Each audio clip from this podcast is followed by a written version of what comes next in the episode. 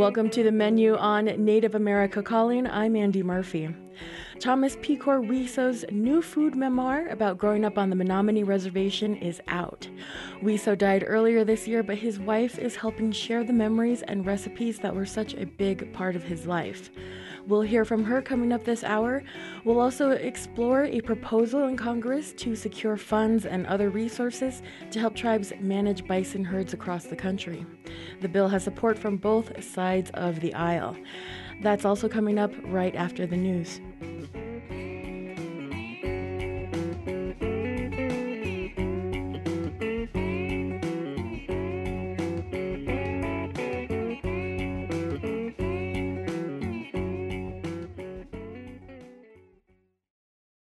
This is National Native News. I'm Antonia Gonzalez. Lake County says it will no longer handle felony cases for tribal members on Northwest Montana's Flathead Reservation come next spring. But as Montana Public Radio's Aaron Bolton reports, there are many open questions about whether the state will fill that void. The agreement known as Public Law 280 gives Lake County authority to charge and prosecute tribal members for felony crimes but the county says it's withdrawing because the state isn't paying for that work. That means the Lake County Jail and Attorney's Office will no longer handle cases involving tribal members. Under the agreement, the state is supposed to take over that responsibility, but Lake County Commission Chair Gail Decker says Governor Gianforte's office has met the county with silence. I think the governor's office has been aware that this has been a distinct possibility for several months, but uh, no, we have not heard anything. Gianforte has six months to officially recognize Lake County's decision. Gianforte's office declined to answer MTPR's questions about whether the governor will do so and whether the state plans to take over felony jurisdiction for tribal members. During a public meeting, law enforcement agencies on the reservation told residents they won't see much of a change on the ground when the county withdraws. Confederated Salish and Kootenai Tribes Police Chief Craig Couture. So if you have a 911 call, any kind of emergency that happens, everyone in this room will be responding. If they're close enough to get, get there, the others will stay out and handle any calls around just like we always do. Couture says the tribal jail and prosecutor's office do have the authority and ability to handle felony cases involving tribal members if need be. For National Native News, I'm Aaron Bolton. Secretary of the Interior Deb Haaland says her agency is continuing work on missing and murdered Indigenous people issues. We're taking a look at some of her priorities ahead of next week's White House Tribal Leaders Summit, which she'll chair. Haaland says the Interior Department is reviewing recommendations recently released by an advisory commission, which was created to address MMIP and human trafficking. Missing and murdered Indigenous peoples is um, it's a it's an issue that has been present here um, since colonization started on this continent. Um, it's going to take more than a few pieces of legislation to remedy uh, this really horrible these horrible events and so we're going to keep working on it. Haaland says a missing and murdered unit created in 2021 has increased investigations across the country which she says is devoting time and funding to help solve cases and help families heal. Haaland talked about work on mmip during a recent interview with new mexico pbs the National Congress of American Indians, the Native American Rights Fund, and the National Native American Bar Association are celebrating the confirmation of Judge Shanlyn Park to the U.S. District Court for the District of Hawaii. Park is the first Native Hawaiian woman federal judge in the state. Native Hawaiians make up nearly 22% of the population served by her district. Leaders of the Native group say despite the impact federal court decisions have on Native communities, Native people are underrepresented, with only seven federal judges judges currently serving across the country are from American Indian, Alaska Native, and Native Hawaiian communities. The organizations are praising the appointment, saying Park has deep ties to her community and understands how federal laws and policies impact Native Hawaiian, American Indian, and Alaska Native people. I'm Antonia Gonzalez.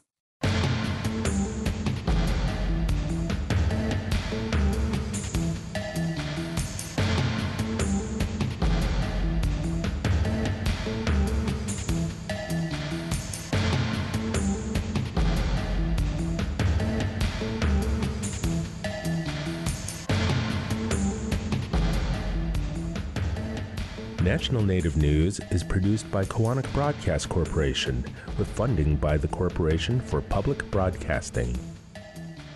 Support by Drummond Woodsum, a full service law firm whose nationally recognized tribal nations practice provides services to tribal nations and their enterprises and to companies that do business with tribes across the country. More at dwmlaw.com. Support by Penguin Random House, publisher of Contenders by Traci Sorell, illustrated by Arigon Starr. The story of John Meyers and Charles Bender, the first two native pro baseball players to face off in a World Series. This and other stories at prh.com slash stories of the land.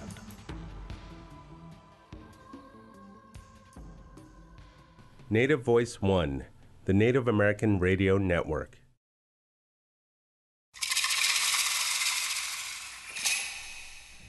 This is the menu on Native America Calling, our regular feature on Indigenous food and food sovereignty. I'm your host and producer, Andi Murphy. In Thomas P. Weso's newest food memoir, Survival Food North Woods Stories by Menominee Cook, readers get a taste of life on the Wisconsin reservation through food memories and recipes like gray squirrel stew, roast porcupine, and Kamad fruit cobbler. Starting from the 1960s, Weso describes a changing American food landscape with influences coming onto the res from the commodity food program, the town's new giant grocery store, and a slew of native characters who come in and out of his life. Weso died earlier this year, but we're joined by his wife, Denise Low Weso, today. But first, Congress will get another look at an Indian Buffalo Management Act. It's a proposed bill in 2024, next year, that would set aside money for tribal buffalo projects. It has support from both sides of the political party line. That is what's on the menu today. You're welcome to join us too. Tell us about your tribe's buffalo restoration projects, or tell us about the foods that are most memorable to you from your childhood or from growing up in your native community. We're at 1 800 996 2848. That's also 1 800 99 Native. Joining us from Browning, Montana is Irvin Carlson. He's the president of the Intertribal Buffalo Council. He's Blackfeet. Welcome to the menu on Native America Calling, Irvin. Thank you for inviting me. Yeah, thank you for joining. So, um, this Indian Buffalo Management Act, um, what what is?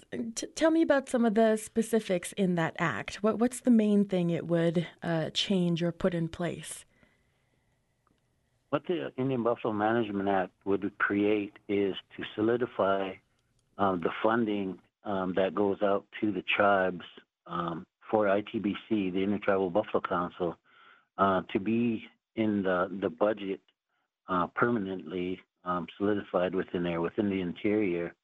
And um, so that would make it permanent and not being um, each year we're kind of just at the discretion of wherever money's available and this would make it permanent where the funding is there, the budget is, we're in the budget, and uh, solidify that, um, the dollars that do go out to the tribes. Okay, and uh, this would be in the Interior Department? This would be in the Interior Department within the Natural Resources, yes. Okay. All right. And um, how are uh, Buffalo management projects funded now? We are funded through um, through the interior, um, but like I say, it's not in there um, by law. Um, like I say, it's just at discretion. So we do uh, receive funding from there, and it comes out to ITBC, and we pass it straight to to the tribes uh, through her uh, a process called the herd development grant. Okay. And would this law have any effect on land management? Well, it would help within, um, and depending on how much funding there is to help tribes um, to maybe increase um, landscape for buffalo to be on. Um, and that would depend on how much, um, you know, money, how much is uh, funding would be, you know, awarded to uh, to this to the Indian Buffalo Management Act, and then how much we would be able to distribute out to each tribe. Okay, and uh, what makes a tribe uh, eligible to receive some of these funds? Tribes are eligible through they have uh, a buffalo program, and but also there's tribes that are startups that um, that we do provide them to put their infrastructure in place, such as fencing, watering, all those issues that need to be in place. Um, and land acquisition, like you asked, is, is a real big thing. This would help. Uh, the funding would help tribes to, you know, um, to acquire more lands uh, for the buffalo. Okay. And is there any projection so far for any increase in the numbers of herds if this becomes law next year? It the Indian Tribal Buffalo Council each year grows by about three to five tribes. Right now, we're going to be going to our annual membership meeting and uh, inducting six tribes that have joined in the past year and a half. So we will be doing that. Um, so it'll certainly um, entice those tribes that want to be a part of it um, because there would be increased funding to help them um, to to grow their herds, to start a herd, and with all of their infrastructure. Right, right. And, um, you know, both sides uh, in the House and Senate, uh, you know, this bill is being supported from uh, Republicans like Oklahoma's Tom Cole and Mark Markwayne Mullin, and Democrats like uh, Mary Peltola from Alaska and Norma Torres from California. Uh, does that kind of bi- bipartisan support give you hope that this will become law next year? Very much so. It being bipartisan is is um, really gives us a lot of hope that you know from both sides we have the support um, and that it would go forward with it being bipartisan. Okay.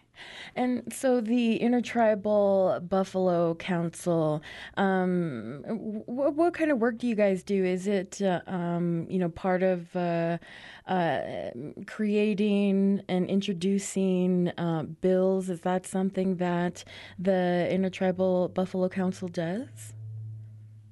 Yeah, the administration, we're continually uh, supporting tribes, like with technical services, um, and always looking at um, funding to help them um, create, um, like I talked about earlier, whatever infrastructure needs that they would be, or any projects that they would be doing. We're also working a lot with youth, um, getting them into um, bringing back a big part of their culture, land issues. Um, so helping them getting to whether it might be going to school for biology, uh, range management. Uh, so we're always creating those um, youth programs also for them and getting them involved. So um, a lot of our the, the things that um, ITBC is doing are those, and including um, including uh, the apprenticeships is what we call it, and bringing them young people in, getting into a lot of tribes in the past, especially like mine, didn't have our own uh, tribal biologists, range managers. So we're helping to create that, um, those natural resource um, jobs, you know, or opportunities for them to be get into that field. Okay. Uh, so, what is the timeline that uh, the legislation lays out? What is the best case scenario for when uh, Congress might act on this? Well, I'm not sure, but we're hoping that they would um, actually, it would happen real soon. Um, and things seem to be moving pretty fast um, now on it. I will be going uh, be in DC on the fifth, um, doing testimony on on the uh, on the bill. So it seems to be on a fast track, and we're hoping within uh, sometime in 24 that this would be fa- passed and that we would uh, it would be law. Okay. Is that the White House Tribal Nations Summit? That is going on the same time um, Okay. after our hearing will be going on just before um, the day before the tribal summit. Okay. All right. Um, have there been previous efforts to establish a stable source of funding for native buffalo management? We've been at this for uh, quite a few years. We have um, tried to get it solidified within the interior by creating it uh, within the interior. And then also this bill, we've been working on it for, oh, it's been a while that I can't even remember, but it, um, on in the last session, we had it going, then it was um, stalled on the Senate side, but now picked up and, and going again. And like I said, it's going on a fast track now, and we hopefully, hopefully that does go on through and get passed on both sides. Okay. All right, we're going to go to a break here in just a moment, but uh, why should the general public be aware of the importance of um, funding for uh, buffalo management? Well, the biggest thing to be aware of it is that the tribes that are within the organization, uh, you know, would know that this is um, something that really needs to be supported. Uh, if the general public knew, um, and you know, even talk to their congressional people of this, how it helps tribes to restore a big part of their culture that has been um, decimated near decimation. Um, it would really be, you know, the public should really be aware of that. Um, that this would help tribes in restoring a big part of the culture that was taken away. All right. All right, we're talking with uh, Irvin Carlson. He's the president of the Intertribal Buffalo Council. Um, we're, we're talking about a bill that has been introduced and uh, uh, it's going to be heard by Senate next year, pretty soon. Um, it's going to helpfully, um, you know, s- s- set aside some money in the Interior Department for uh, tribal buffalo management projects. So we're going to um, take a break right now and we'll be back with the menu right after this.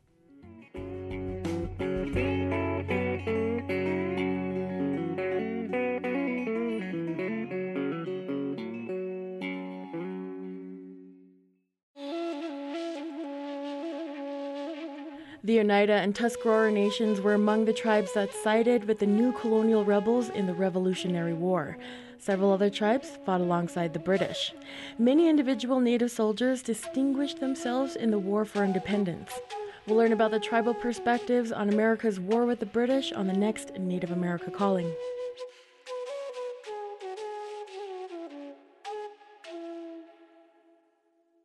The Association on American Indian Affairs welcomes all to Tribal Museums Day, December 2nd through the 10th. Tribal museums may offer no cost or reduced admission, art markets, and cultural demonstrations. Tribal Museums Day honors Native nations as the experts of their diverse cultures. A map of tribal museums and more is available at indian-affairs.org slash tribal museums day. The Association on American Indian Affairs supports this show. This is the menu on Native America Calling, our regular show on Indigenous food news and food sovereignty. I'm Andi Murphy. We're talking with Irvin Carlson from the Intertribal Buffalo Council right now about a proposed bill to support buffalo herds. You're, uh, we'll hear more about it, but you're welcome to join us too. Does your tribe have a buffalo management program? Give us a call. We're at 1 800 996 2848. Are there any new Native food sovereignty programs taking place in your area? Tell us about that too. We're also at 1 800 99 Native. Um, Irvin, um, the, the, well, uh, first I want to ask uh, how many different uh, tribal management, uh, tribal buffalo management programs are there out there right now? Well, right now within the Tribal Buffalo Council, there is now 84 tribes, and I think there's 54 um, tribes with herds. Okay, and um, what are what are some of these programs like? Are they specifically to uh, restore herds, or are they for um, uh, food sovereignty initiatives? Like, what what are what are how do these uh, programs vary from each other? Um, they do vary quite a bit. Some of the tribes want to return buffalo just for the cultural purposes, keep it there. A lot of them are into the food sovereignty uh, issue and a lot of them are now uh, big enough to be into uh, economic development. Okay. And uh, for tribes who are uh, focused on economic development, I mean, what, what kinds of uh, support would they need, and, and how would this uh, bill help help them out with that? Well, it would give um, ITBC the money to help with marketing, building a market out there, and to be able to promote um, their product. All right. All right. Hey, we have a caller on the line. Let's uh, go to Chanupa over in Pine Ridge listening to KILI Keeley. Hey, Chanupa. Hey, thank you for taking this call. And the gentleman that's talking about the Pte Oyate, better known in Lakota country as the Tatanka Oyate. E hani Lakota ki le taku hena yuta pikilena echa woap heki he yanke. Long time ago in ancient times, what I said in the language was that the buffalo gave us the ability to continue to live freely because we come from them. Our homeland here in the sacred Black Hills is called Wind Cave. When the buffalo came out from Wind Cave, they brought we Lakotas out. And so the the four-legged brother is our family. So it's very dear that this gentleman brought this understanding out about him because some people want to preserve, you know, food sovereignty, and some want to preserve, you know, the the uh, uh, large herds of the buffalo. But here on Pine Ridge, our herds are limited. We had one brother named Charles Bam Brewer. He had a herd, but he got rid of them, so nobody knows what became of them. But the Oglala Sioux tribe has a herd on the eastern part of the reservation down in a place which we call Yellow Bear Canyon. In Lakota, they call it, you know, Skokpa. So the more people get involved with uh, preserving our herds, the better off we'll become. And the, the health issues that go on in Indian country will no longer be a means of measure. That four legged brother ours is our medicine. So thank you for having this subject on Native American calling, and thank you, young lady, for taking my call. Aho. All right, thanks for uh, Chanupa. Um, uh, Irvin, uh, Chanupa talks about the cultural importance of uh, buffalo. Uh, is that a big part of advocating for tribal involvement in buffalo management? The big they're real important to you know our culture. They're a part of that. That what we in our beginning and well, Buffalo were everything to us. You know, our economy, our food, our clothing, our lodging. But they were a big part of our ceremonies, and a big a lot of parts of the buffalo are used in our ceremonies. So that's a big part of our culture that is being uh, by bringing buffalo back is uh, returning all of that to what we've uh, what has been gone for so long. Right. And you're not only the president of the Intertribal Buffalo Council, but you also manage a, a, herd in um, for for the Blackfeet tribe, right? Yes, I do. I do. I've been uh, working in that realm um, for a lot of years since 1996, actually. All right. Yeah. How um, how has this uh, herd um, changed or um, grown? How has it um, benefited the the tribe so far after all these years? Yes. Well, we're at the point now where we do have enough animals, and and uh, the tribe just set aside some more land also, but where we're able to uh, do some marketing, which we're doing um, now but also we provide uh, meat freely to uh, to our elders, to the people with uh, health issues like diabetes, heart disease, and all of those. So, you know, we're able to uh, provide that uh, real healthy meat out to them people and we also do a lot of um, uh, programs with, with our schools and the community with Buffalo. Okay.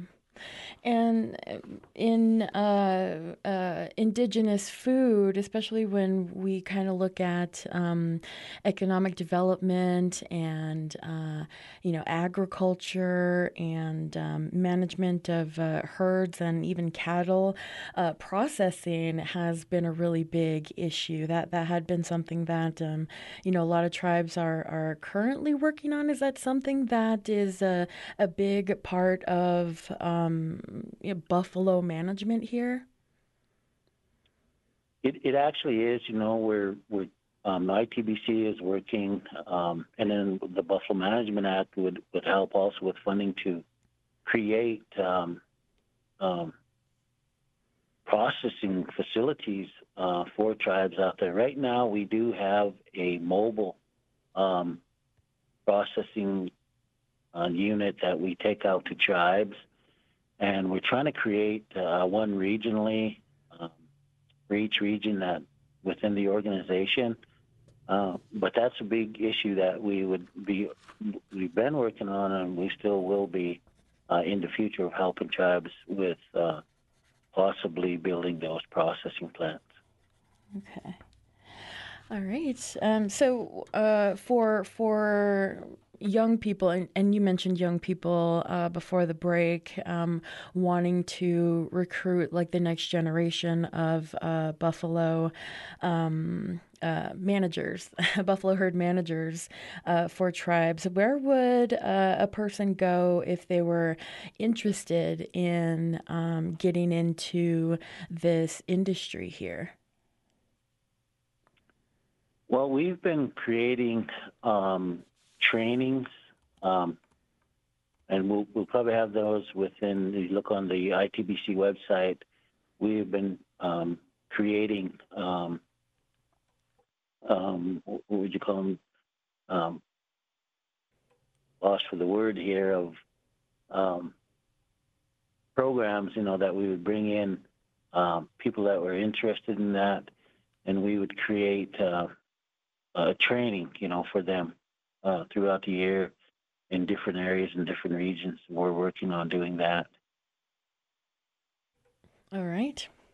Cool. Well, um, uh, Irvin, um, thank you so much for joining us. And of course, for listeners out there, we have our guests listed on our website, nativeamericacalling.com. If you want to look up who our guests are, they're there. Some, and most times they have a link to their websites or the awesome work that they're doing. So, um, uh, nativeamericacalling.com is where you can find more information and a link to the Intertribal Buffalo Council website. Uh, joining us now from Northern California is Denise Low Weso. She's the wife of Thomas Pecore Weso. Uh, she's also an educator and author, and she has Delaware heritage. Welcome to the menu, Denise.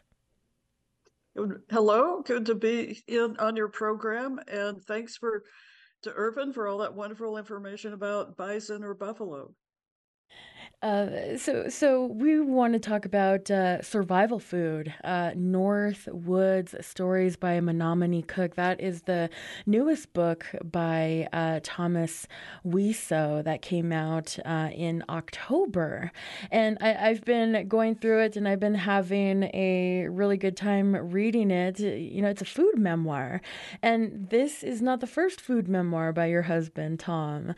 What, what um, new things do we learn in this new book? And uh, uh, you know, what what more did he want to say in this new memoir? This this book had many uh, different axes of origin because you know he started out wanting to write about the trails that go through the Menominee Reservation, and the land and what happened at different sites on the reservation.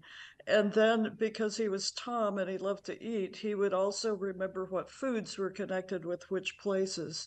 So it's really kind of a deep geography that includes everything from the land to the people and then uh, the connection between people and the land is the foods that we consume every day. Yeah, um, and and his his previous uh, food memoir is uh, Good Seeds, uh, Menominee Indian food memoir back in uh, 2016. Um, I, would really like to get into that one uh, sometime after I uh, finish the last couple chapters of this new one, Survival Food. But um, Survival Food comes with a whole bunch of recipes. There's a recipe after every chapter and uh, in the beginning of the show, I just mentioned uh, gray squirrel stew and uh, porcupine roast. And he uses a lot of commodity foods uh, in uh, these recipes as well. Um, have you tried many of the recipes in this new book, Survival Food? I I have tried many of them. I drew the line at blue jello or blue jello pudding. Okay. and uh, one of the things that Tom did is the first book is mostly about uh, being on the reservation. This book is he moves chronologically forward into his own life, into his tweens and teens, and as he moved out to uh, living in the cities around the Menominee Reservation, including Green Bay and, and Wausau. So there are um, episodes of in in his life of living on fat on on junk food. I'm sorry, junk food, and commodity foods that were issued by the government. Um, that were easily prepared and and then what's ingenious and i think very indigenous is then he transformed these foods into something uh, beautiful in his memories. Like when he decided that in his family his mom was commuting to green bay to work on her uh, degree in education. So he was a latchkey ki- kid as he says and so he and his siblings learned to eat out of the pantry because he started putting blue food coloring into the jello puddings. None of his siblings would touch it because it looked too weird. So he got to gobble up all of the um, pudding desserts. Yeah, I like how he described it like a like a fridge full of um, psychedelic art or something like that. When he discovered like different yeah. colors of yeah. Jello and pudding to put together, and um, uh, uh, I, I, there there was a chapter I read where he's talking about um, uh, like powdered milk. Uh, instant milk, and that one really showed like the um, uh, you know, the, the, the ability to survive and turn something that uh, is not very good. Like he he's describing, uh, you know, commodity, commod, uh, instant milk as like just you know gross and uh, uh, just has a weird taste after growing up on fresh milk for for so long and then getting uh, this like powdered shelf stable milk, and then you know everybody's saving saving up these uh, packages of, of milk and could because nobody wants to drink it. And then he uh, uses it to make yogurt, and it happens to be like the best tasting yogurt uh, he's ever had. And, and pretty soon, uh, the pantry doesn't have any more milk, that instant milk, and he's asking his neighbors for uh, their their um, their storage of, of milk. And I thought that was pretty uh, genius. I mean, you know, that kind of goes to um, uh, you know the, the definition of survival survival food. I mean, how, how many different, I guess, definitions of survival food uh, do we get in this book, Survival Food? Oh, oh, that's a wonderful question because Tom was a survivor. He did not come from an easy home background, mm-hmm. and and then his as he so the survival becomes just spiritual survival, psychological survival, physical survival, and and then you know, I love the way he used joy as a way to survive as well. Um, mm-hmm. and and I'm thinking also as we're on the subject of commods, is um, his friend who made uh, scrambled powdered eggs, and somehow by the use of of onions and other um, technique, he, he and powdered mashed potatoes. You know, he tr- transformed it into something that that not only helped him um, survive f- physically, but it, it bound them together with friendship. And and I think this book is a lot about love, about the love of friend, friends, and how shared foods um, make you know you one spirit in a way.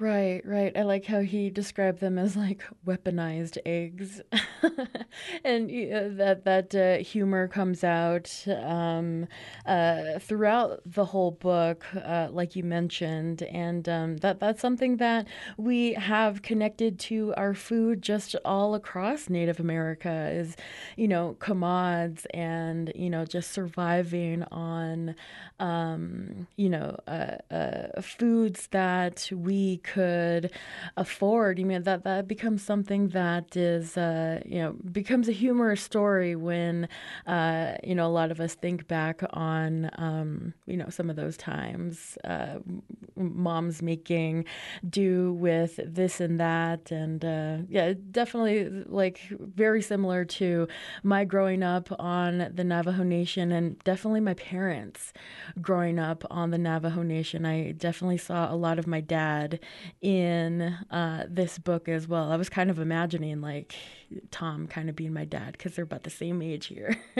uh, we're going to go to a break. Uh, right after this, we'll continue with Denise Low Weso, uh, wife of Thomas Weso. He's the author of Survival Food North Woods Stories by Menominee Cook.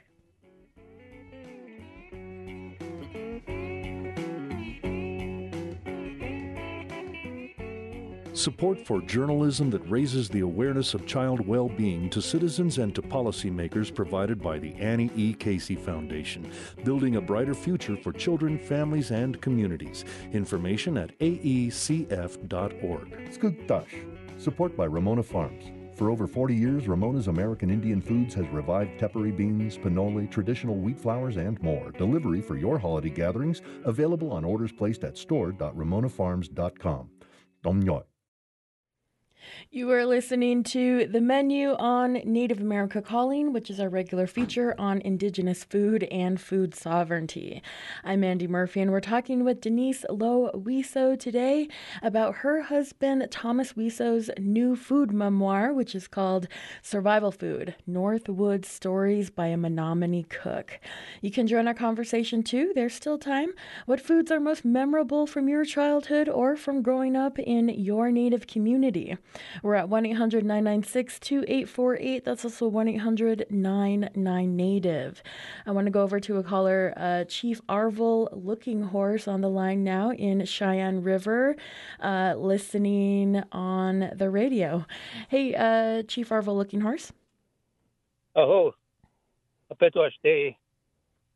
I want to say that uh, today, uh, like uh, the buffalo is very important to our diet. And I've been the keeper of the sacred pipe since 1966.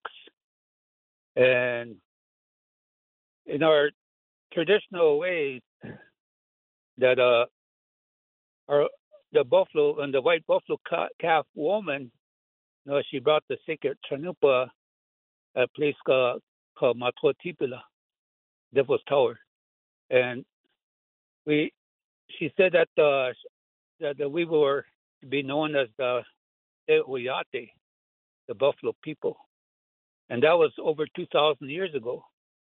And our diet is uh, the buffalo, and I've been uh,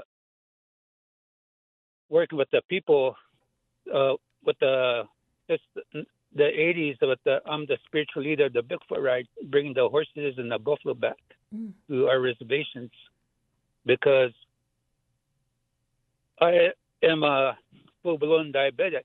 Uh, 19 uh, 2017, and then from that time till today, I changed my diet back to the buffalo meat and uh, vegetables and uh, the, and uh, my being full blown blown diabetic with a uh, my feet turned black on me, and now it I turned it around because uh, of the food diet.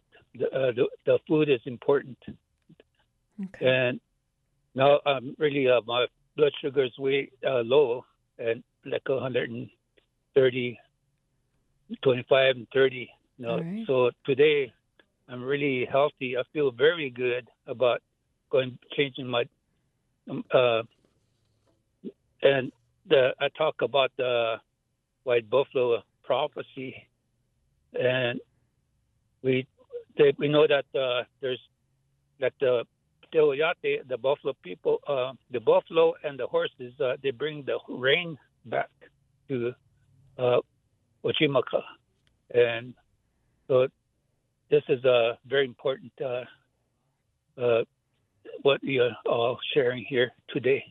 All right. So, All right, thank you so much, uh, Chief Arvol, uh, Looking Horse. Um, I want to go back real quick to uh, Ervin Carlson. He is the president of the Intertribal Buffalo Council. Um, uh, we're hearing from uh, Chief Arvol about the importance of um, uh, buffalo for our diets. Do you think the rest of the nation understands this connection tribes have with buffalo? Could you say that again? Yeah. Uh, do you think the rest of the nation understands this uh, uh, dietary, nutritional connection tribes have with buffalo? You know, I do. I think that there's a lot of, um, you know, the other people out there that do realize because I know that um, even myself had um, marketed to a lady that was um, buying our buffalo and, and because it was natural, and then she was selling it in California. Um, so all of them realized that this is a real, um, a real natural, healthy food for people out there. So I think they all realize that. Um, but just saying that too, you know, we would also need, you know, their support as to returning buffalo also with all of the other um, hurdles that we do have to overcome. All right. All right. Uh, I want to go back to Denise Low Weso, um, and and back to the book uh, Survival Food. Uh, Denise, we're and, and of course we're hearing this from the other guests and callers as well, like this uh, uh, change or you know what some might call an evolution of food, and this food memoir uh, really gives us a lesson about how American food has changed over years. Can you tell us a little bit about that in this book? Um, uh, Tom really wanted to bring the best of traditional foods into contemporary times. And he remembered his grandfather talking about wood buffalo who were in the forest at, of the Menominee Reservation within his grandfather's memory. And as we were living in Kansas, we made a point to eat buffalo regularly, and we were pleased to find our local grocery stores um, would have uh, a buffalo burger that we could buy. And that was one of the things we ate regularly in support of those herds. The Potawatomi Reservation nearby had one herd. And, and also the local ranchers who were committing themselves to raising um, buffalo. He also uh, thought of the fish as one of the important um, healthy foods, with no matter how you obtain them. And I, I loved his uh, story about um, of smelt that uh, mm-hmm. had once been common in the uh, northern Wisconsin, and especially Door County, and uh, around Green Bay. And I, I might read just a little bit about that, if I may. Yeah, yeah, go uh, ahead. Go ahead. Yeah. Um, I was sitting at a tavern in Door County's Bailey's Harbor, just up the road from Green Bay, listening to local fishermen talk about smelt. The younger one said the easiest way to catch smelt was to stretch pantyhose around a coat hanger, walk along the shore, and scoop them up. His companion, a grizzled old timer, said his preferred method of fishing was to simply wade in the shallows, scoop the smelt out with his hands, and put them on the shore. He added that the easiest method for cleaning them was to bite off the heads. The entrails apparently came off with the heads. I presume he spit the heads out, but his younger friend chuckled, so I'm not sure of the biting the heads off method. The story may be ap- apocryphal. So, you know, one of the very old, old um, original methods of catching fish was to simply grab them and throw them on the shore, on the bank. Um, and then he, but Tom like enjoys the ingenuity of taking pantyhose around a coat hanger mm-hmm. and making an improvised net just the right size and and you know I I love that throughout the book he's updating things and and connecting the past with the present. Yeah, the, you know, there was a chapter that really um uh, you know, opened my eyes to just how far we've come, uh, you know, just as uh, Americans and, um, you know, our, our food system and how, how it's really changed. I mean, there's, there's a chapter where Tom describes uh, a, a new grocery store in the area. Um, and it, because of the grocery store and how much, uh, you know how vegetables are available and a bag of potatoes is uh, way less than how much it um, you know how much it costs to grow them. And then all of a sudden the family is not growing a garden anymore and they can just go to the grocery store and buy these things. I mean that that was also something that uh, uh, really opened my eyes to how our food system has changed. And um, uh, is there something that uh, something new you learned from reading this book, or uh, you know, just being witness to uh, your husband writing this book? Is there something new you you learned about him or or native food? Um, you know, one of the things that I learned about that I had not expected to was the Menominee food pyramid. Hmm. Um, and of course, the uh, Federal Drug Administration, Food and Drug Administration has revised the food pyramid a number of times in my lifetime, but I've never heard anyone describe the indigenous food pyramid of the Menominee people in particular, which was built around four basic elements, as Tom said sweet, salt, meat, and water. The actual presentation of these elements, what appeared on the table, was subject to his grandmother's interpretation. Mm-hmm. And then he goes on to describe corn. We ate a lot of corn, and however it appeared, be it dried like a nut for a sweet snack, fresh on the cob, ham made into hull corn, store bought hominy, sweet kernels out of a tin can, or dried multicolored kernels popped in sizzling hot fat, corn counted as a sweet component of our meal. And I think that list of the different ways that his family is eating corn, from uh, kernels out of a tin can to the hull corn that is laboriously made um, in the traditional method, um, all of these are par- part of the daily fare. Yeah. Yeah. Well, um, I have a uh, audio piece um, from uh, your husband actually reading from his previous food memoir, uh, Good Seeds. Uh, l- let's hear him read a uh, piece from that. Bears and apples would not appear to go together, but they do. We went apple picking at the orchards where the Wolf River washed around the bends and eroded small caves.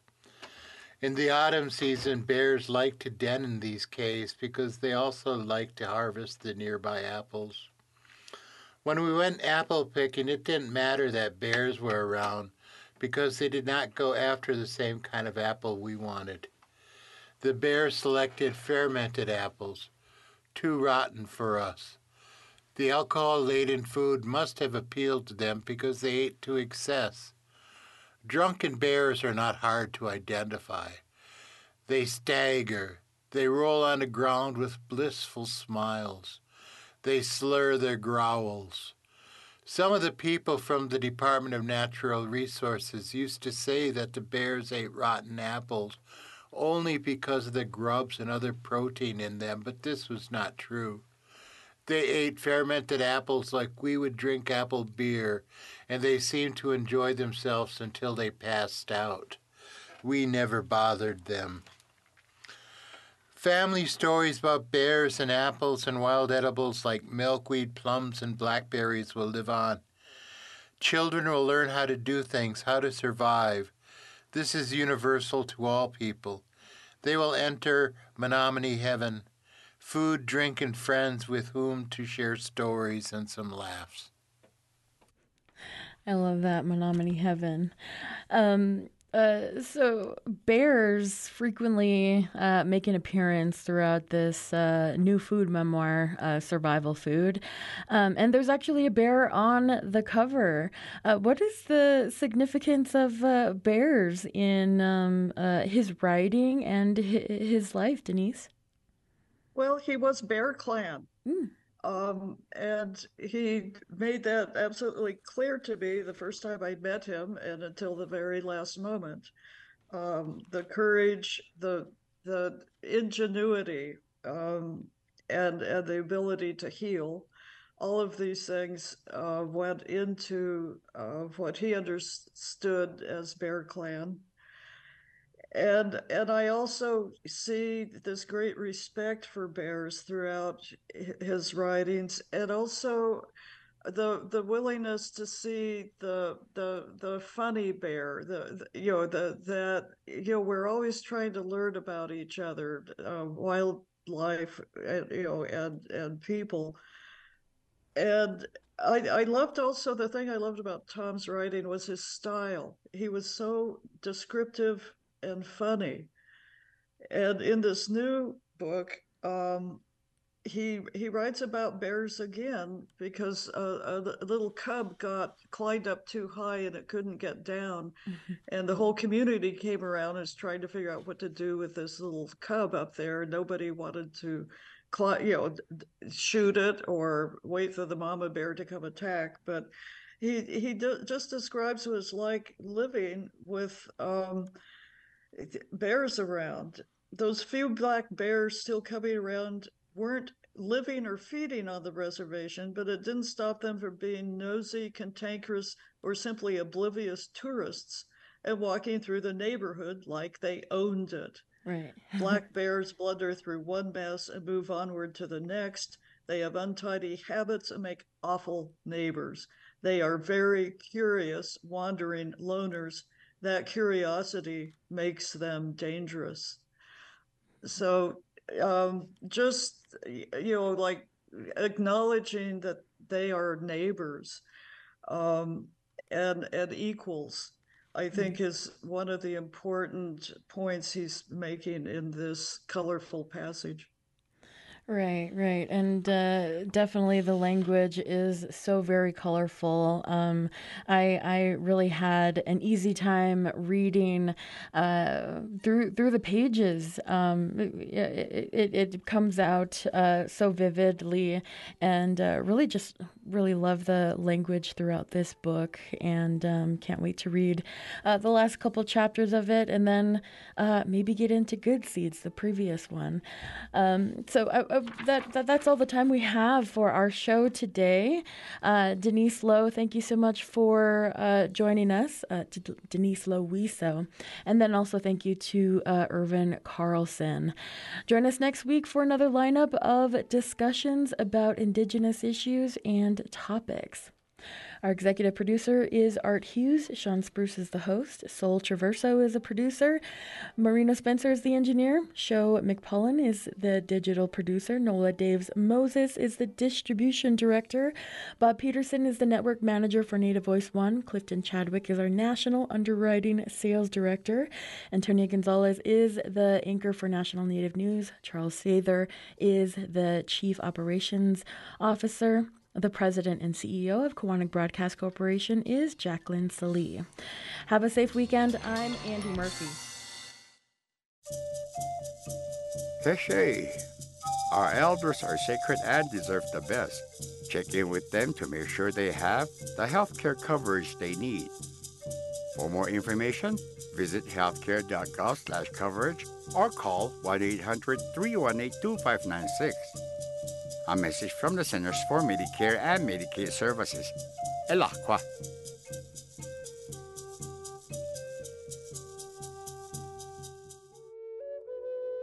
Support provided by Amerind.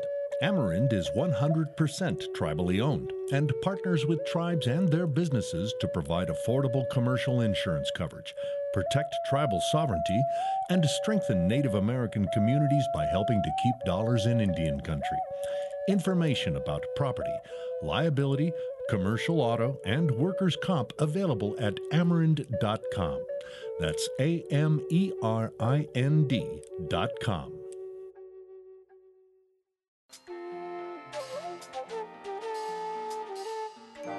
Native America Calling is produced in the Annenberg National Native Voice Studios in Albuquerque, New Mexico by Koahnic Broadcast Corporation, a native nonprofit media organization. Funding is provided by the Corporation for Public Broadcasting with support from the Public Radio Satellite Service. Music is by Brent Michael Davids. Native Voice One, the Native American Radio Network.